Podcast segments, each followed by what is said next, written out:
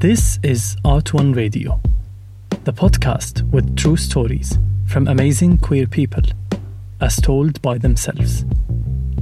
My name is Salim, and this show comes to you from Stichting Art One. We're really glad you're listening. In this podcast, we bring you a selection of the stories that came from our podcasting workshops. In these workshops, queer refugees, newcomers, and activists produce their very first audio story. They hold the mic, they do the editing, and they make the sound design. Today, and through the eyes of one of our participants in Berlin, we will get to see part of his daily life and intimate interactions. We will see how soon things can change and take different turns. I wanted to leave the bar, even though my friend wanted to stay. I know it's a weekend and everybody wants to go out, but I just wanted to go home. I wanted to sleep. It's been a hard week. These days I'm going to German class every evening after I finish work. And I feel like I'm turning into a zombie. I begin to put my jacket on, preparing for the freezing cold outside. And the guy on the table next to me, he moves towards me. He stares into my eyes. He has a big smile on his face. It was a comforting smile.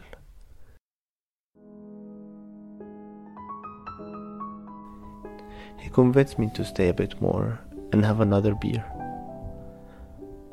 I'm not sure if he's German. I don't want to ask because I think it's rude to ask people right away. But he actually asked me, Where are you from? I'm from Egypt, and you? I'm from here. I'm German. He kisses me really well. He said I have beautiful eyes. I'm happy that I'm going to get to sleep next to somebody and not go back and sleep at the refugee camp. His place is small, but it's cozy, even though it had very little furniture. We have sex, and then we fall into sleep. When we wake up, he says he's going to IKEA to get some furniture for his new flat. He actually just moved there. I wonder if I would ever have my own flat like this in Berlin. It's hard for everybody to find a studio, and many landlords will never give their flat to somebody with a Muslim name. He goes on and says, How about we have breakfast together? I feel excited. This is going the right way. But soon, everything changes. On our way to the restaurant, he asked me, Do you go back to Egypt? I say, No, I haven't been since I came here. He asked me, You don't want to or you can't? I can't. But why? Because I came here through asylum. And what does this have to do with it? At this point, I realize he knows nothing about asylum or being a refugee. He asked me questions. I explained to him the asylum process. He listens to me, but he's not reacting. I talk about my reasons I left my country, about how I'm separated from my family, but there's no comment from him. While we're having breakfast, he begins to talk about his struggles when he lived in Argentina.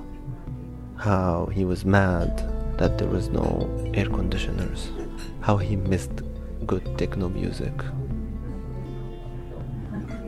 I was nodding while listening to him. Every now and then I would say, Yes, I understand.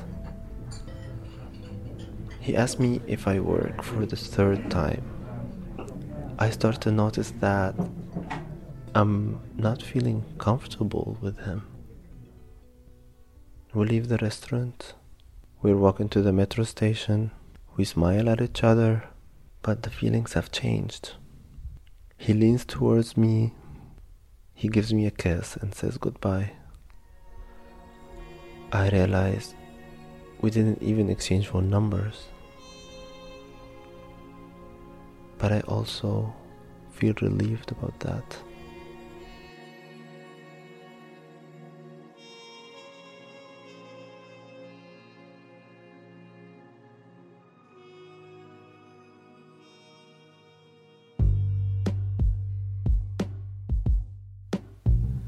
Did the story touch your feelings?